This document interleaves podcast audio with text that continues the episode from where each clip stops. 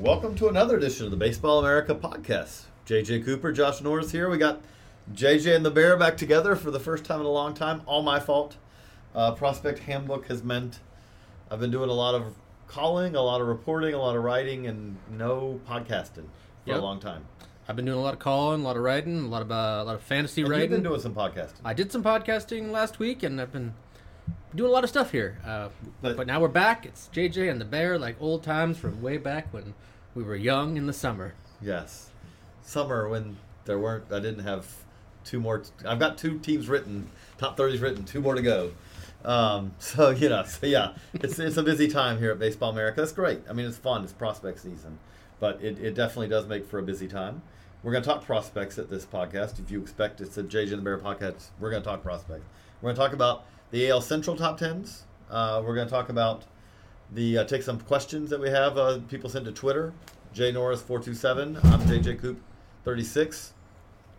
And then uh, we're going to talk about the Josh Donaldson trade to the Blue Jays, and a little bit about the guys that they're bringing back uh, in that trade to, to Oakland. And we're going to end up with a little talk about the uh, our organization of the year, which we announced. We're recording this on Monday. We announced it today, but we're going to start with the AL Central top ten prospects. So you want to do a draft here, like we've done with me and Matt, or is that something we save for me and Matt? I think we should do this. Just we, we could do this here. I, Okay, I think, so- I don't think we're gonna go. But you gotta off, remember- off Matt's board. Yes. So the rules of the draft, though, are, and we may do this me and Matt again later, but the rules of draft are you don't draft number ones. Okay, so, So, throw means away the number ones. that means Mondesi's out, Raul Mondesi for the Royals. and Byron Buxton, shockingly, is out, and We're not doing this in alphabetical order because he started in the middle, but uh, Devon Travis is out and out of their org. Yeah, I so mean, their new number one is Steven Moya, who cannot be drafted, I guess, by That's these correct. rules. Uh, Francisco Lindor, shortstop of note from the Cleveland organization, and Carlos Rodon uh, is out for the uh, the White Sox. okay. So, So you started off, sir. So what we do, if you remember from last year, uh, these podcasts, we will take, we will draft, you know, five to ten guys uh, who are not number one prospects. If you to, to start it off before we get there, I will say, I, I think we would if at least I'll, I won't speak for Josh, but if it was me and we were drafting number ones, Byron Buxton would still go number one, even with the wrist problem, even with concussion. Uh, after that, I go Francisco Lindor, who is a pretty much big league ready shortstop. Some questions about how much impact he's going to have at the bat. Not really any question of him being a uh, a solid big league shortstop. Question is, he's going to be a solid big league shortstop, or is he going to be even better than that, which is really good. Um, Then you go Rodon, I think. I probably would go. I go Rodon. Um, Then there's Mondesi then four. Mondesi, and then And Moya. Steven Moya would be a, a pretty distinct uh, drop uh, after uh, after Mondesi for me at least. Okay. Um, so then, but that again, those are the guys we can't pick. I'm going Miguel Sano. Pretty Yeah. easy, you know, pretty easy to start with. Uh, Twins had a whole lot of guys. Twins had a on the farm system. They had a terrible year, not from the standpoint of guys like backing up or anything. They had a terrible year from guys just being hurt, and Miguel Sano was hurt. He missed the whole year. Tommy John surgery. The good thing is, is Tommy John surgery in a position player, not as uh, worrisome as Tommy John surgery for a, a pitcher. Shouldn't affect his hitting in any way. You, you're really looking at the one question you have is is Sano's arm was his best asset defensively at third base. So you, you do have the question of is that going to uh, you know is the arm going to go from a 70 to to drop back? But there was some question about whether to give a third baseman or first baseman anyway, and the bat should be good enough for him to play at first base anyway. So uh, Sano, you know, I'd still again, I'll take Sano. Well, I'm gonna go off the board. I'm not taking a number two at this point, or a number three even. I'm gonna take Kyle Zimmer with with my first pick. I know he's got the shoulder issues, but i with this is a, this is not a real world draft, and I'm betting on what I saw, that what I've seen from him before, and what I've seen from him before is absolutely electric. I, you know, people do come back from shoulder surgeries. It's not obviously Tommy John at this point, but what I saw was awesome. The, the two pitch mix of that 93, 97, 98 fastball and the sharp breaking hook, two average o- other offerings up there. I'm going to put my chips in on Kyle. That's interesting. I mean, you, you could very well see him being ending up. We look back on this five years and say, "Yep, he ended up being the best pitcher among this group." You could also very easily look back in five years, and I could still be writing up Kyle Zimmer for the Royals list and going, "If he just ever had a year where he was healthy," because so far we're in year three of pro ball, and we can't say we've had one of those years yet. That's that's going to be the question. We'll see. I mean, that's it's a big question, and we don't have an answer to it yet. But Here on this podcast, I got my top medical surgeons on him. We are assuring him full health for this purpose. Uh, don't bet on that. now, I, do think. I mean, this is a list that after Sano, it you can go a lot of different ways. It's not an e. I mean, there's not a, a slam dunk. You know, you've got Brandon Finnegan with the Royals, who was in the big leagues at the end of last year, but is a is an undersized lefty who there are some questions whether he's going to start long term. You've got uh, again, we won't be talking about Tigers for a little while, but you, you've got uh, with the Royals. You got Jose, J.O. Berrios, Jose Berrios with the Twins, Kohl Stewart with the Twins. You got Alex Meyer, you know, but I'm going to go Berrios. I'm going to go Berrios with the Twins. I'm a very twin centric team right now. Uh, I think that if you look at Berrios' stuff, you're talking about uh, a pitcher who, who doesn't have a whole lot of giant weaknesses. Tim Anderson's another candidate for you here, but uh, That's that. Yeah. But uh, but but I think Berrios, abs- outstanding pure stuff, but outstanding pure stuff with a feel for for pitching too. I mean, it, it's he's pretty advanced for his age, so so I'll take Berrios. Oh, I'm taking Tim Anderson. I'm taking my my, my franchise, like what five player franchise shortstop. Is he gonna play shortstop for you long term? Do you think? Darn right he is. He's got the athleticism, I think, to, to keep See, I don't there. think he has the actions. I'm not saying he doesn't have athleticism. I, I the scouts that I talk to though do seem to have concerns about. They think he's a very good player, but their concerns are is, is that he just the hands aren't. They wonder if the hands and the actions are soft enough, smooth enough for him to be there long term. They see him as a center fielder, second baseman. I know there are others who disagree on that, but that's an interesting. But you've got him as a shortstop. You th- you're you're convinced. from the, like, convicted and convinced. from Come the from the from the like four times I saw him play Well, before he got before he got hurt. Right, yeah. and talk. You've talked to play, people about him too. yeah, yeah, yeah. I mean, it's not it's not the prettiest, Right. it's not Lindor out there, but he's got a lot of time to not a lot of time. He's got time to to figure it out. Side note: When you and Matt did this, did you compile your teams? Uh, We the the never got a chance to. I'm see- trying to take notes this time so that maybe we can. We'll have to go back and do an AL East draft too. Yes. That means Yes, but Badler so- and I didn't didn't draft. We just talked. Okay, well, so so that's Tim Anderson taking him off the board. We got Bradley Zimmer, uh, you know, with the Indians, or or Clint Frazier, Justus Sheffield, but I'm going Brandon Finnegan at this point. Um, Finnegan, I I know that I got a that I'm picking up a guy who can handle playoff pressure, um, for whatever that's worth because he's already done it. First player ever to go to the College World Series to the Big League World Series in the same year. Plus stuff. Uh, the real questions are is the things you're going to have to watch for next year. A Couple things. One, Finnegan has some effort to his delivery.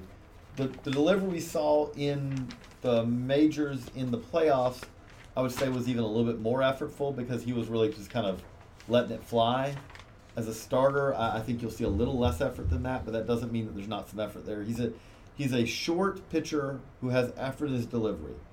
As a standard template, that's what when guys say, "Okay, he's going to relieve." Um, we have seen, you know, really what the question on that comes down to stamina and strength.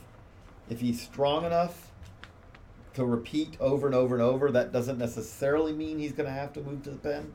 But his st- the other problem that he's going to have to run into is, is and, and prove is is he's going to go to the spring training at least theoretically with a shot at being in the big league rotation coming out of spring training. I don't think he'll probably win one of those jobs. If he doesn't, then you have the battle of okay, do you send him to the pen where you already know that he's successful and will help a team that is contending, or do you not and you send him back to the minors to develop as a starter? I don't think it's a slam dunk that he's going to be sent back to the minors to develop as a starter. And if that's the case, if you're good enough at it, it may be hard to eventually pry him back to start in the long run. But I do think he has a, a solid chance to start. It's just going to be the question is uh, somewhat about circumstance. I think with my uh, my third pick, I'm gonna shore up the left side of my infield and take Hunter Dozier from uh, from the Royals. He had a really nice nice half year or so at, at high class A this year. Scuffled a little bit at, at Double A. Scuffled a lot. Scuffled a lot a bit at Double A. But you know what? He's young. That was his first full year uh, in pro ball. He's got time to figure it out. I will. Back to me. I'm going to take Bradley Zimmer. Uh, first round pick this year of the Indians. The Brad the the, the Indians have kind of a, a triumvirate of uh, of well, really they have four outfielders who. Yeah, if you call Mike Papi, I'm going to say Mike Papi's more probably a first baseman, but I think you could really say five. Um, Bradley Zimmer, Clint Frazier, Tyler Naquin, who you know, let's take Papi out, so four. Tyler Naquin, who's number six on their list. That and then you have to throw in uh, James Ramsey, who they picked up from the Cardinals. Who personally, I don't think there's a whole lot separating him and, and Naquin. I'm probably you know almost an equal a Ramsey fan as I'm a Naquin fan, but I'll take the best of that group. Bradley Zimmer, uh, you know, nice, very nice debut, pro debut, which it was 180 at bats, so don't go, you know, don't build too much off that. But he really, we, we've had two Zimmers already taken, brothers taken in this uh, AL Central draft, but you're, you're looking at a guy with athleticism, feel to hit, and probably a right fielder. You know, that's that's a pretty good combo. So I'll go that way. I am going to draft like I do in fantasy, which is terribly, and draft the hardest thrower on the board, Nick Burdi. I'm going to take the closer at, uh, at number four with his 102 mile an hour heat and 90 mile an hour slider, and say finish these games that only Kyle Zimmer is going to start at this point. but I mean, Burdi is uh, obviously a as far as relievers, he's right up there as far as you know premium stuff. Okay, I'll ask you though. You left if you're going reliever, you left Montas on the board. What stands out to you about Burdi versus Montas? 102 miles an hour. Montas is hundred. Yeah, I didn't say I'm not going to draft him later. Know I'm saying, but you know, what do you like better about Burdi? He's got that college polish to him. Okay. I, I say I'd probably, I'd be just as happy to have Montas. You can go off on your reliever thing because there's other relievers available. I'll Plus, I'll into- has had knee problems. That is true. That is true. And I might want Montas as a starter. Mm, you could. You could. You could. I, I'm definitely not taking Burdi as a starter. No, that's that's not really an option. Yeah. Um, that's yeah, that's not a viable option. Next pick. I'm gonna go Kohl Stewart. Um, you're going kind of off. I'm going more with the rankings. You're going off the rankings. Kohl Stewart, right-hander for the Twins. The the thing with Stewart is is that Stewart didn't wow as much this past year. I, I think as maybe some scouts expected, but he was impressive. Um, he showed some feel, and the stuff was still very solid. It just wasn't as blow you away stuff as maybe you were expecting. But uh, young, durable, as so far, uh, pitcher who I, I, you know, I, again, I, I'm pretty happy with him from the standpoint of I think you're, if you're comparing him to like you got him, Sean Manaea. There's some there's some starting pitchers here, but uh, Stewart, I, I would say a little more conventional delivery, uh, a little bit less control concerns than than Manaea. So that's why I go Stewart. I think it's kind of interesting too that if we were taking this seriously as a as a real a real real draft, like I'm taking it seriously. we only have Take two, it seriously. We only have two catchers on the board. Well, yes, not, you're not trying to fill out a whole team. You know, which one are you gonna take? no, I'm not. You know, but yeah, but I'm gonna I'm gonna go with my fifth pick. I'm gonna go fill out my middle infield and take Eddie Rosario off the board and put him at second so base. You basically think our rankings are kind of irrelevant, is really what you're saying. no, no, no, that's not what I'm saying. I'm just filling them out, trying to fill out as a team there. No, don't try to fill it out as a team. That, that ruins the exercise if you try to fill it out as a team. Do you really want Eddie? I mean, he's like, do you think Eddie's He- the next best he's, player? He's a he's a good pure But I'm saying, do you think he's the next best player? Because again, no, no, he's certainly not the then- next best then player. Don't take Eddie Rosario. The purpose of this is who do we think are the best players? Okay, well, I was actually trying to fill out a No, team. why would you fill out a team? We're not. Yeah, no. well, I was look, gonna look back in five years and see how we did. You know. So who would you like as far as the best talent on the board? let's see. Who's the next best talent? I, I could easily go Alex Meyer in there. You know, Okay. he's, he's really good too. Big, big fastball. Big. Some call it slider. Some call it curve. So we've got the big, big breaking ball in there. He looks like he could be a dominant force in the major leagues.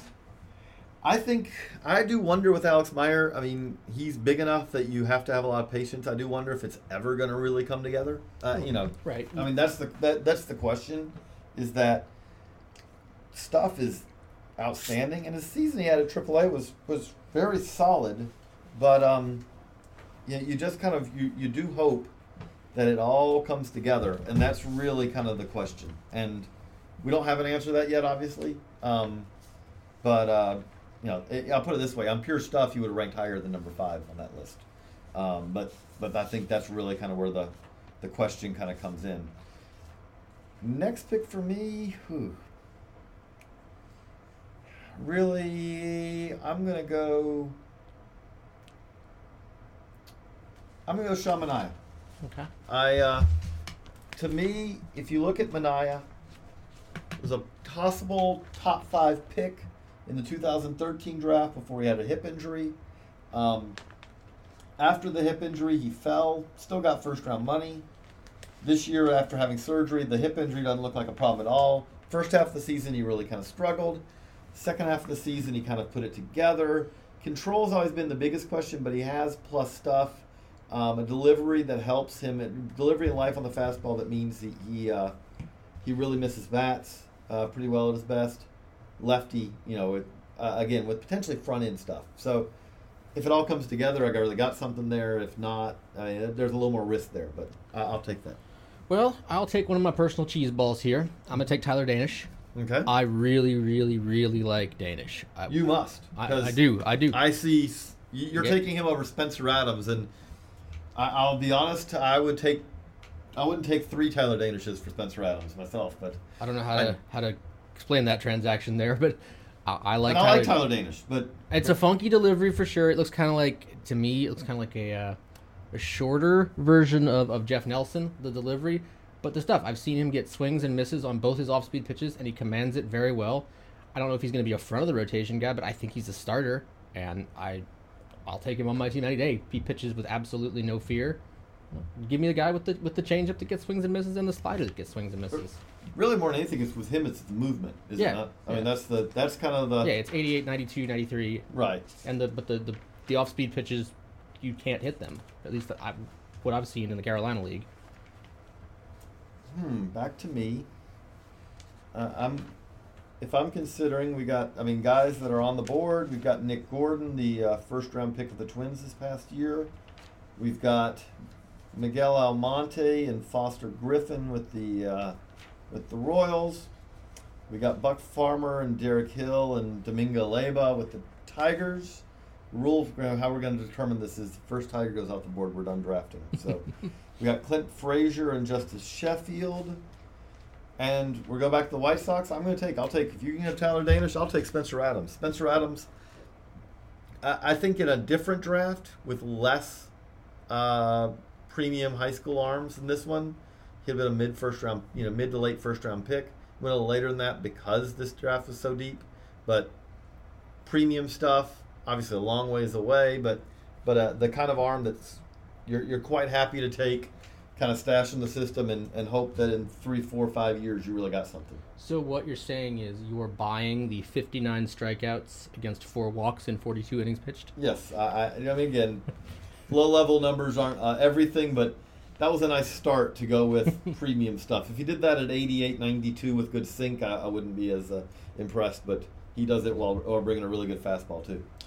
Yeah, I think um, for my next pick, I don't know. I'm, I'm thinking an outfielder here. I'm not totally sure which one at this juncture, but you know what? I'm gonna go Clint Frazier. Big, ba- big bat speed, excellent hair, which is obviously key on our team. And there's you know, there's the potential for a power hitting corner outfielder there. He's a little smaller, but right. The question is, is he's a little, you know, I, his list is six one one ninety. that's with the hair. Yeah, I was gonna say I think he's a little smaller than that, but that that's the question is is is guys who don't like him say I don't know if he fits the profile. He's really swinging hard to develop that power. Other guys say no, the power's there. You're saying the power's there. Sure. Or you're thinking that you know you, I'm hoping. you're hoping the power's there. Team Team Bear is is banking on him. Um, back to me. You know, I wouldn't have wanted to take him early, early. Nick Gordon at this spot, though, I'm quite happy because Nick Gordon, again, he's a pretty divisive prospect, and divisive not like guys. No, I hate him. You know, divisive from the standpoint of guys question. Okay, is he as athletic? You know, uh, scouts scouts when if they're bagging on will say he gets an athletic uh, athleticism halo because you know scouts think of Dee Gordon and go you know and and Nick's not that kind of player. Nick's more of a much more physical, much you know less speed, um, takes a big swing. You, you know a lot of times you won't get an average time out of the box, which is always a concern for a shortstop. You know a young shortstop, but you're talking about there's some there's some thump in the bat, you know, for especially considering he might be you know, a middle of the infield guy. Um, uh, pretty advanced for you know for a guy who should move reasonably quickly. Very you know again I'm I'm thrilled to have him at pick one two three four five six seven eight pick eight. It's funny you're talking about a, shortstop who might not who might not run the best. Uh, that is kind of the only real knock I got while doing the Philly system on JP Crawford Mhm. is that he's just not he's an average runner a, at best. it's a new thing. Carlos Correa can't run. So, yeah, and again, a new model. two people say he's he's duck footed, which I hadn't even heard that as a term before, and I got inside and outside the organization saying he runs like heel toe rather than Mhm. uh, I guess toe heel. Uh, but everything else he does really well. So I'm and duck-footed. That's not a good sign for JP. so we just threw a JJ Cooper comp on JP Crawford. We had the initial game. initial, yeah. Yeah, I hope I hope everybody's two initials. Um, I'm gonna go off, uh, go back with uh, another outfielder again, and go with a guy I saw in Instructs and liked a lot. It's a long way away for Team Bear, but um, Micker Adolfo or Zapata, whichever Mhm. he's going by that day. I saw him take a, a ball and hit it real, real, real far in Instructs. It was non- not an easy pitch to hit either. Um, I'm betting that the the White Sox made a really good investment on a toolsy outfielder with power, and he'll serve us well. Okay, back to me. At this point, I'll, I'll take Derek Hill. So we will. This will be wrapping up our because I will take a Tiger. I'll take Derek Hill. Baiting between him and Leyba. Buck Farmer's in there too, but um, I'm going to take Hill. First round pick this year. You know, has a has a solid chance. I, I the the Tiger system has. It's not it's not truly horrendous or anything like that. It just lacks kind of impact top end guys. I, I don't know. Steven Moya may, you know, who's not eligible for this, but he may crack a top hundred.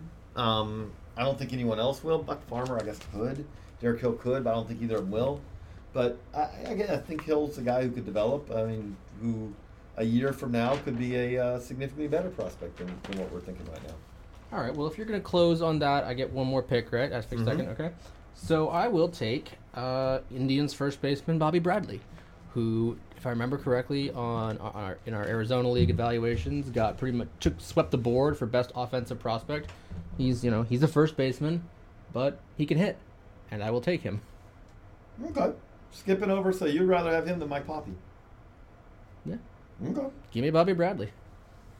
Um, you know, no, it's so we'll, we'll wrap up at that point. Now we will move on to phase two of the uh, podcast, where we're going to look at uh, look at some questions that you guys have for us. I- should say that, that maybe next year, if we start with the AL East, we should draft it as a team and see how whose teams do better. I mean, no, because that's not how teams work. Like when you're drafting the draft, you you're drafting for talent. You know, I mean, you're, you don't you don't say, well, I can't draft another first baseman because I got a first baseman rookie ball. Well, that's fair, but you don't start with a blank team in the draft either.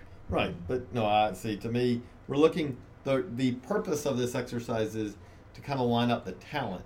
And so, if you say, "Well, I can't draft that guy who's vastly better because I need a catcher," then I don't know how much that use that has for. That's this- fair. You know, for for the listeners, this is for you guys. We're doing this, so. Uh, Listener questions now. um, so okay, we'll start with this one. This because this will this will bring our phase three and phase two together. This podcast.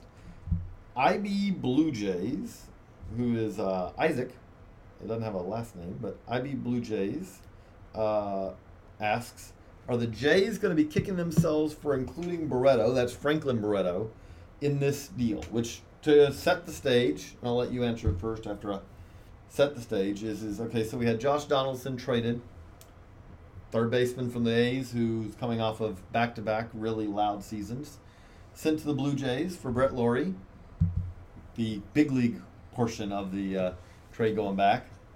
Uh, then you also have Nolin and Graveman, a pair of pitchers, and then Franklin Barreto, a very interesting shortstop uh, who's played last year in the short season Northwest League.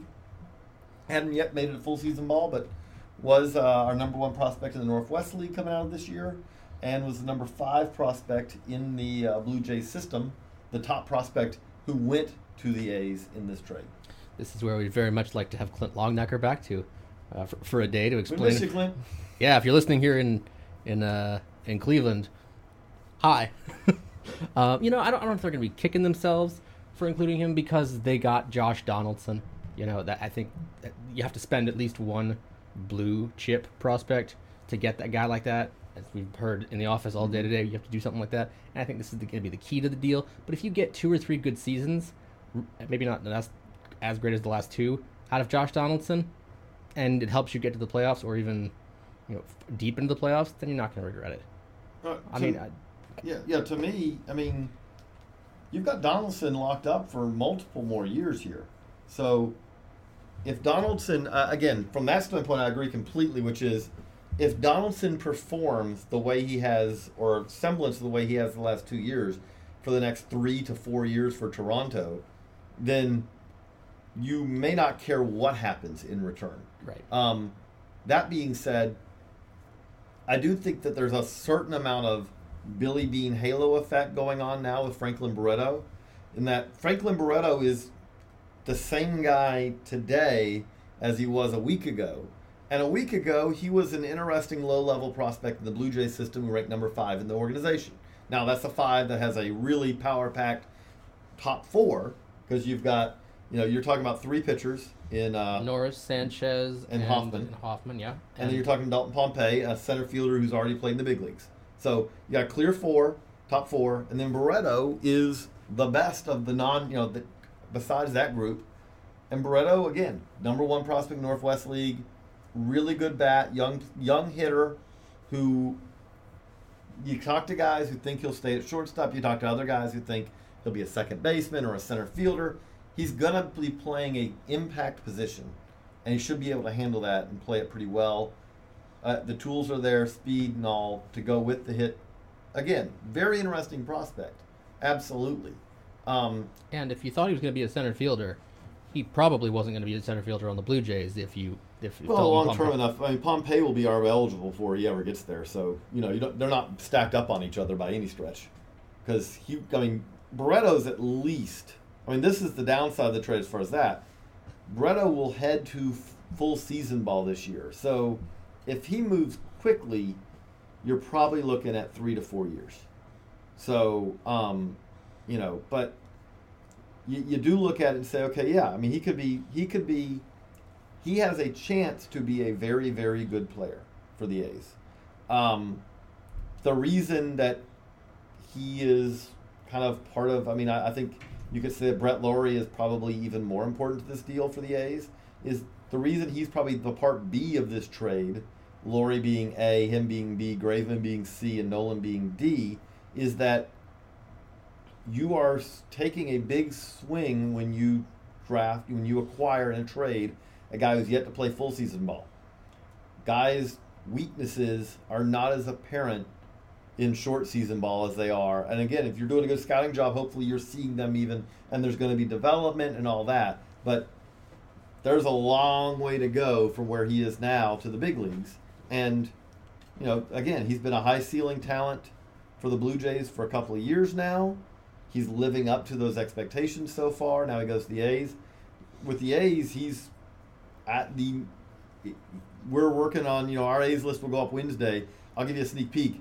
He's either going to be number one or he's going to be number two on that list.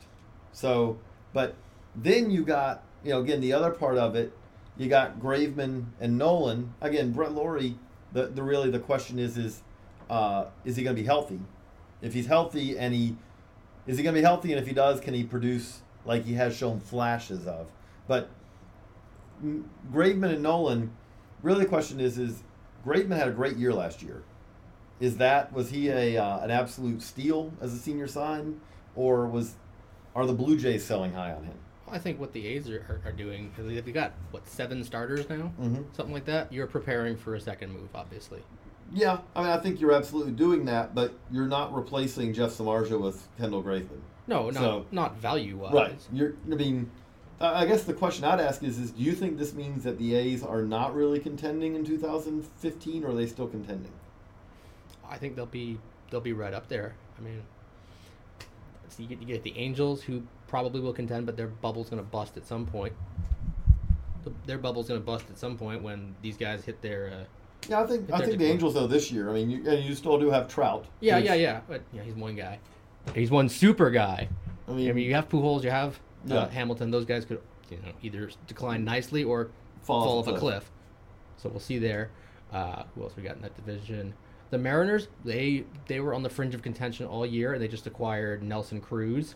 Uh, actually, they weren't on the fringe of contention. They were eliminated on the last day. they, they, they were one game behind the A's. yeah, they were eliminated, eliminated on the last day, and they've got a starting rotation to die for. I mean, with Hernandez and Iwakuma, and I'm missing a big one here. Mm, After that, it's uh, Roenis Elias, uh, James Paxton, and uh, probably Taijuan Walker. Yeah, Taijuan So- Walker's very good too. I, I still think I'm missing someone, uh, but in any case, uh, they're not. They're trying to contend, and I think they have pieces to do that too. Uh, they got Robinson Cano as well, so they've got they've got hitters. They got. I mean, uh, again, They they may make some moves too because they got a pair of shortstops right now. They could always end up deciding that they wanted to have one shortstop, not two. Yeah, I mean, if they're gonna, if they're going to make Del, uh, Delman Cruz, Nelson Cruz, designated hit, they could still go out and try to get Justin Upton from uh, Atlanta, that's true. and They they've got pieces to do it. The aforementioned Taijuan Walker, uh, Yeah. either those shortstops, Chris Taylor or Brad Miller. You can go out and do it if you really feeling. I don't think. I don't think the uh, the Braves are going to. They'd have to be. That'd be a three-team deal, because I I don't think either of those guys is moving uh, uh, Anderson aside. But uh, Now let me let me double back to the uh, to the A's deal. If you're Alex Anthopoulos Mhm. and Billy Beane calls you and says, "Hey, you know Josh Donaldson's available. Let's start our offer." What what don't you give up for him?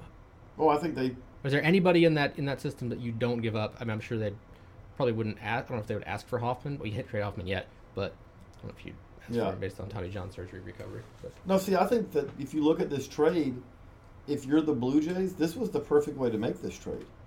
Trade a guy who is a high ceiling, high risk guy who's three to four years away, Franklin Barreto. Trade the guy who really, I know you could play him at second base, but who kind of loses his position to the guy you're acquiring. I mean, you could trade away Brett Lawrie and not miss him because you're upgrading on him, um, and you're with a guy who's also been healthier, and then trade two pitchers who, let's just be honest about it. If you are talking about for the Blue Jays, that's pitcher. Again, let's take Hoffman out of it because Hoffman is injured and a little ways away, but ineligible for trade. Right, but Yeah. you, you could trade him. You could make a player be named. Sure. But I'm saying not not for trade. I'm just saying if you look at them for pitching right now, Nolin and Graveman are starting pitcher options three and four among big league ready guys because they're Daniel Norris and Aaron Sanchez both pitched in the big leagues last year, and they're both better than those guys probably. Right. I mean, they're at least considered better than them. Sanchez think. still has to prove it as a starter. Right, but he was pretty. You He was know, excellent in the bullpen. It So- lights out. So again, if you're looking at it from the Blue Jays standpoint, you just acquired a difference maker type player, and what you gave up is really, and let's be honest, if you're Alex Anthopoulos, if you're saying if you're the Blue Jays, would you regret this down the road? You No. could. If you're Alex Anthopoulos, if Franklin Barreto ends up being an All Star in 2019 you're you're trying to win in Toronto right now, and you haven't done it yet. And you've just watched the Red Sox acquire Pablo Sandoval and Hanley Ramirez. Right. And you've just added Russell Martin, so you're clearly starting to go all at- in. You you look at this and you say for the Blue Jays, you say they're putting the pieces together where you could see okay, much. It's funny, like more so than when they made the trade a couple of off seasons ago, the all-in The- trade. the super trade, yeah. But with these additions, they got Don, by getting Donaldson. They didn't make their 2015 team worse in any way. They should be better because of this trade. And again, if you're going to be significantly better in 15 and 16, you could run a risk of being worse in 18 and 19. Yeah, what I'm getting at is if if he's on the phone and says, "Okay, we're gonna have this package of four guys," let's say he subbed out uh, Nolin and subbed in Sanchez. Do you still do that deal? If it's Sanchez Barreto, No. That's a big difference. That's a it big is. difference. It is a big difference. It's a massive difference. It is a big difference. I mean, I I'm not still trading because again, that would make because I think that make my big league team. I don't know if that makes my big league team that much better for next year because I'm counting on Aaron Sanchez. I mean, that's the big difference to me is that it is if you're a GM, it is there is a significant value in now versus the long term. Long term is important, but the reality of this is, as a GM, especially a GM who's been in the in that job for a while now, there is less value to being good in 18 and 19 than there is being good in 15 and 16. And I'm making that trade. What I'm doing in that trade is is especially you gave guys up who are pretty close to the big leagues as well, but who are less likely to come back and bite you big time.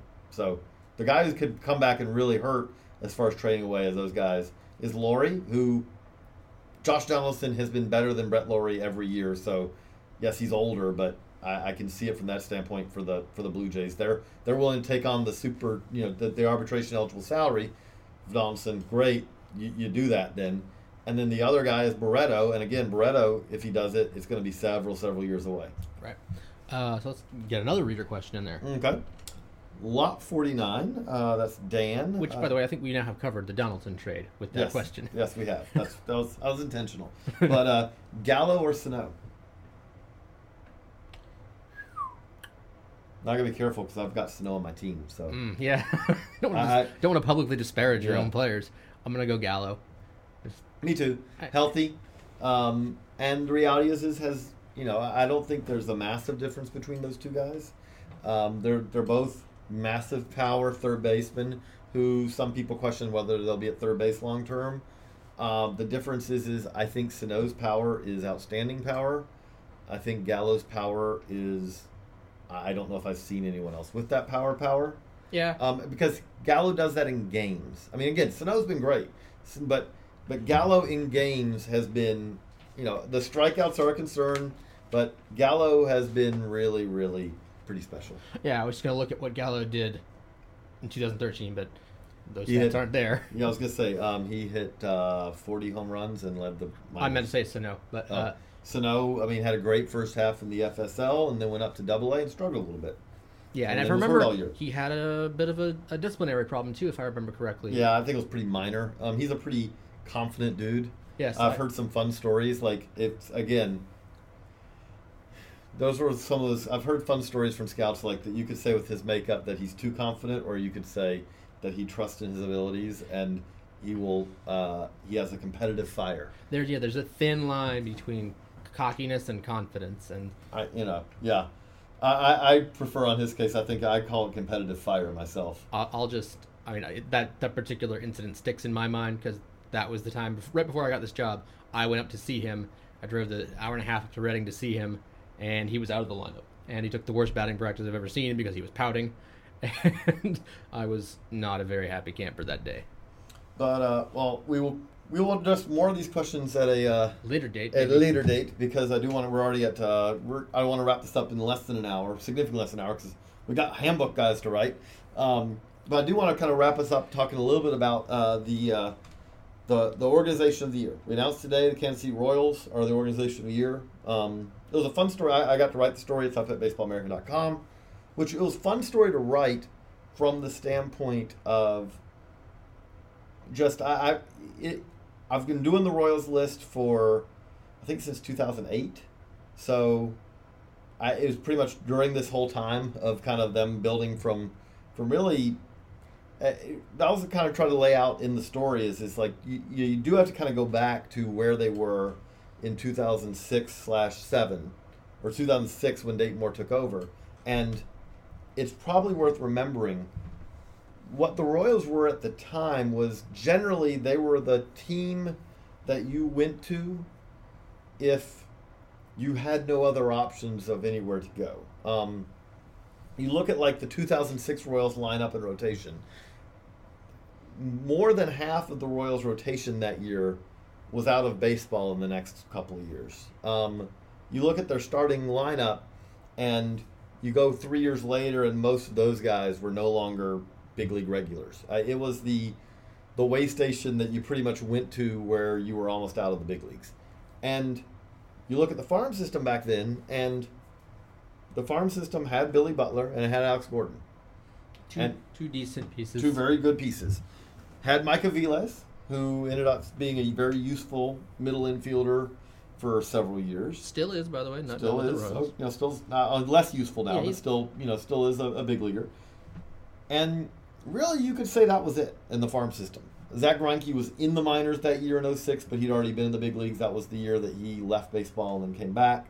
Um, you look at starting pitchers in that organization; they didn't have anyone. Uh, there was not a starting pitching prospect in the organization who ever turned into a solid big leaguer. Um, there was, if you go beyond those three guys, there was really no other position players who've ended up being regulars or well Jarrod Dyson was in the system. He was in 2006. Luke Hochevar, like uh, technically Dayton was hired the week before that draft, so at the time he was hired, there was no other position players. The DSL club did not produce a big leaguer. You look back on there was no one on that DSL club who ended up being a big leaguer. There was no one on the DSL club the year before that was a big leaguer, and there was no one on the DSL club the year before that that was a big leaguer. So they got the most value in that draft from rounds one and fifty, basically. Was it Because Hochevar? That, that was the Hochevar. So they didn't get the best value of one. Well, but of that of that draft class, I mean, of their draft class, that I don't know who else was in their draft class. Right. Yeah, though they had a couple. I mean, yeah, Hochevar. I mean, with that one year, I would say like on a cost to. I mean, he did pitch in the big league, so he did the pitch in the big leagues. Yeah, they did one in fifty. Um, but the interesting thing to me was is that. So then the next year, that was Dayton's first. Like you got to say after that 06 draft, because you don't really get to run a draft. You show up the week before the draft. But so 06, end of 06, uh, Rene Francisco, their new uh, international scouting director, went down to Dominican and they signed Salvador Perez and Kelvin Herrera. The 07 draft, they drafted Eric Hosmer, Danny Duffy, Greg Holland, and David Lough. So let's take Lough out of it because Lough was a useful guy in the Orioles this year, but that's five key pieces from their World Series team this year that they acquired in their first year there. The next year they went out and they got um, uh, Eric Hosmer and they signed Yordano Ventura. So that's seven key pieces. The next year they got Wil Myers, who ended up being the key guy in the trade that then acquired uh, James Shields and Wade Davis. But so the interesting thing to me about it is, is that, and this is what I was going to ask you a question. It's a very long-winded way of getting to a question, but I'm going to ask you a question on is there's again having covered this team for a long time there's a lot there's been a lot of people who understandably have been saying Dayton Moore got way you know before this year saying he should be gone no no one gets this long to turn its system around but what's interesting to me is that in this case you look at it and you look with the benefit of hindsight you say okay that's the first year he was there that's five guys from the World Series team the next year, he brings in two more key pieces. The year after that, he brings in another guy who ends up bringing in two more key pieces. So, and then that year, they also they the ten is when they made the Greinke trade, who brings back in Alcides Escobar, Lorenzo Cain, and Jake Odorizzi, who was the other piece of the James Shields Wade Davis trade. So, really, if you, I mean, besides a couple of free agent signings like Jason Vargas and uh, Omar Infante, Bruce Chen. uh, well, Bruce Chen wasn't really a key part of this team No, this year. he was on Yeah, but I'm saying, but he was he, he wasn't even on the world. I'm saying on the World Series route. Like uh, Nori Aoki, who was uh, Will Smith, who was a 08 uh, pick, I believe, or maybe a nine. Um, all those key pieces were acquired in Dayton Moore's first three years in the organization. All almost all the key pieces, besides some trades that happened down the road, were all in place in year one, two, or three. But it was year nine, eight, and nine that we really started to see at the big league level the payoff from that. Does that mean which seems crazy to say. It in some ways it seems crazy to say that a GM, if he's draft you building through high school drafts and international players, he should get nine years to, to prove that he's doing things right. But I think you could make a case if you look at the Royals and you look at what's going on in Pittsburgh. I think you could make a case that maybe that is the case. Is that crazy? No, I- think you have to convince your owner that, and with, with with not just the GM, but with your with all your top lieutenants or scouts that, yeah, these guys are are big leaguers. They're going to take a little while, and they'll be productive. I don't know if they'll cohese all at the same time, but uh, it, it's it's not the instant gratification you get from a team with a a bigger payroll who can just plug and play your various. You can let other teams develop your stars and plug them in. With the Royals, you kind of have to be that patient. Do you not? I, I think. I mean, I think the answer right now is, would be you have to say yes from the standpoint of they actually this is the first plan that's worked for them in 30 years. Okay, let's let's let's say they just let's say they lost game uh, that one game playoff. Mhm. What of Dayton Moore? Do you? Well, I think to me, like again, I mean, that's a very good point. That, but And they were very close to losing that game. yeah, they were absolutely close. I mean, they were not far away from not making the playoffs. Right. Now, uh, I think the James Shields trade means if they didn't, you could make an argument because that was essentially, I mean, you, it's bad. We poker analogies are used in baseball too much, but that was, you know, he pushed the chips in, and you know, laid down his cards, and let's see what you know what happens on the flop. I mean, it was a he put essentially a two year time limit on it from the standpoint of if they didn't make the playoffs in the two years that they had James Shields, I, I think at that point it becomes very hard to say, even as good as Wade Davis was this year, it becomes very hard to say, yeah, I think we did well in the Wil Myers trade by trading to get James Yeah. two years to James Shields. Yeah, especially after after watching the 2013 season. Oh, the guy we traded in, in this whole Right. rebuilding plan just won the Rookie of the Year. Get out of here. Right. You know, it would have been easy to say that. But by doing this and getting there, because I mean, again, we are. I know it's the narrowest of margins, but it's a results-based situation. Um, the reality of it is, is the evaluations of the James Shields trade. If you're making an evaluation of that trade, and the fact that the Royals made the World Series and ended up essentially two runs away from winning the World Series, in, you know, they finished one run short in Game Seven. If that's not part of your evaluation of the trade, I, you're you're you're not existing in a real world. I, I guess is the best way to put it. you trade to win the game, basically. The San Francisco Giants, you can love their process or hate their process. Their process is the best process right now. Why is that? They've won three World Series in the past. You know, no one else has come close to doing what they've done lately. That is the best process. Now, can you say they've got some great players? Sure, whatever you want to say. But the reality of it is, is that in the real world, this is not an academic exercise. In the real world, how these people who are doing these things in reality get judged is did you win? And I, I love the quote that a scout gave one, back when the James Shields Wil Myers trade happened, where he said, Look, they got to win on TV someday. This is this trade for the Royals was about winning on TV. Winning six straight titles in Omaha or being the number one ranked farm system in baseball America for five straight years or something like that would is vastly less important than making it to, than winning a World Series. And if you're not going to win a World Series, they basically came as close as you can come to winning one without winning one. They had what you would call in the World Series. That's the there are gallant losses in the World Series, and then there are frustrating losses in the World Series. They had the gallant loss. Madison Bumgarner basically shut them down with an epic all-world performance. With those, you tip your cap, you know, and you say, "Wow." I mean, again, there's others that are. If you get the Rockies had an amazing season in 07. 07 it was it was 07, right? Yeah, the the one where they just Came from nowhere. by the the Red Sox. and then swept their way into the World Series, and then got swept by the White Sox.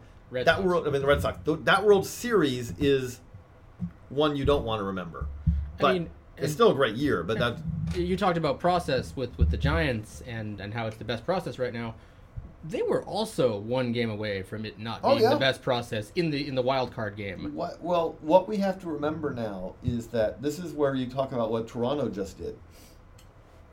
If you can get in, you don't know what's going to happen.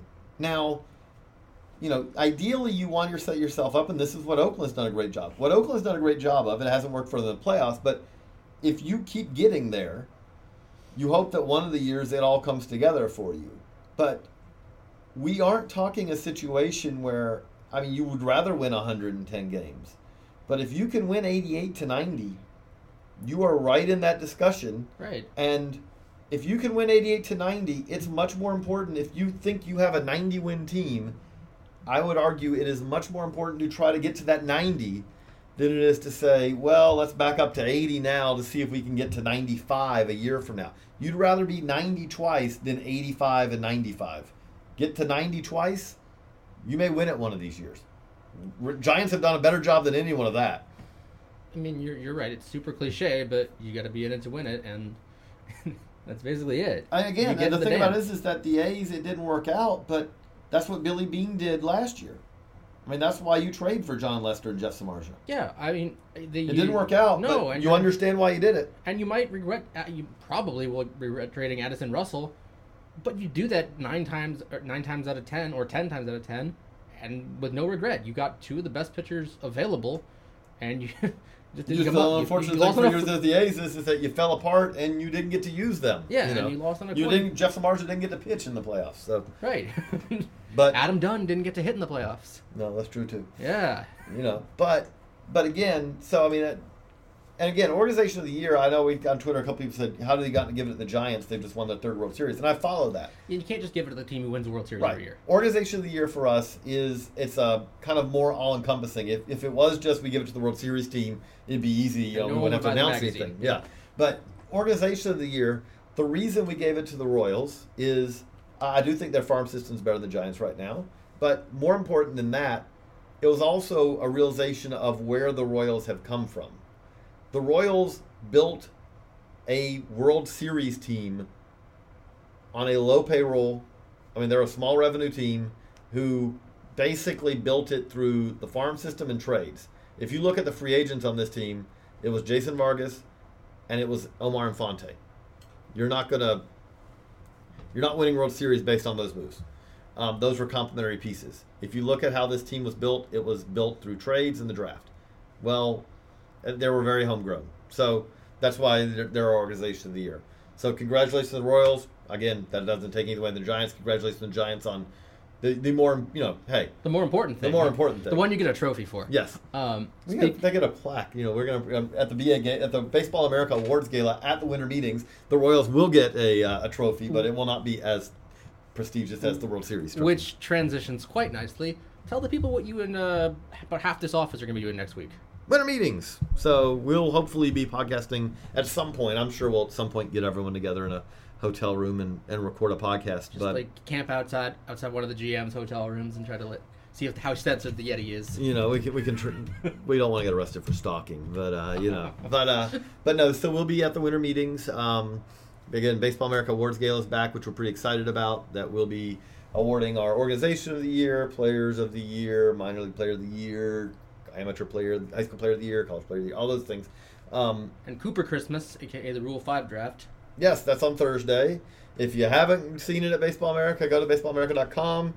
I think we have Eighty something names. right around 80 names up right now for the Rule 5 preview. That should suffice. I, at some point, I'm going to be doing a, I might be doing a minor league portion of it. Uh, But you know what's crazy? We listed eighty of the names. Probably not going to get all the guys. We're not going to get all the guys who get no, because it's, it's Eye of Beholder. It is very much Eye of Beholder, especially we're not going to get all the minor league phase by any stretch. no, no, no. The minor, no, the minor. But league, no. they're not going to get all the major league phase because, uh, again, it's eye of the beholder. Like uh, if you if I had to do over again, would I have put uh, Wei Chang, uh, Wei Che Wang from the Brewers? You know, the Brewers took Wei Chung Wang. Yeah. uh, on the uh, on the Rule Five last year. No, probably not, because I would have never imagined. There had never been a precedent of a guy who had just pitched in the GCL being picked and sticking in the Rule Five before. But we did identify correctly Tommy Kahnle from the Yankees, Mhm. who's picked by the Rockies and stuck. Mm-hmm. Uh, who else stuck from last year's Rule Five? That was about it. Yeah, we but we identified him correctly. So I mean, again, Rule Five, you're not seeing like you know big success stories lately. Ryan Flaherty. Yeah, Ryan Flaherty. I mean, ALCS in uh, second baseman and slash left fielder sometimes on So- an ALCS team. You know. But again, well, this ended up being an hour, as it often does. Uh, thanks again for the questions. Thanks for the download. We will be back more regularly uh, coming forward. We are in the uh, we're past the halfway mark on the prospect handbook, so uh, that's the good news. So we will be uh, hopefully a little bit more regular. Uh, And and sweet soon enough we'll have a sweet sweet AL West portion of these drafts. e- exactly. And I will try to draft more toward talent instead of building a hypothetical team. That's that's a better plan. but so Josh Norris, I'm JJ Cooper. Thank you again, and we'll see you soon. After the end of a good fight, you deserve an ice cold reward. Modelo is the mark of a fighter. You've earned this rich golden lager with a crisp, refreshing taste. Because you know the bigger the fight, the better the reward. You put in the hours, the energy, the tough labor. You are a fighter, and Modelo is your reward. Modelo, the mark of a fighter. Drink responsibly. Beer imported by Crown Port Chicago, Illinois.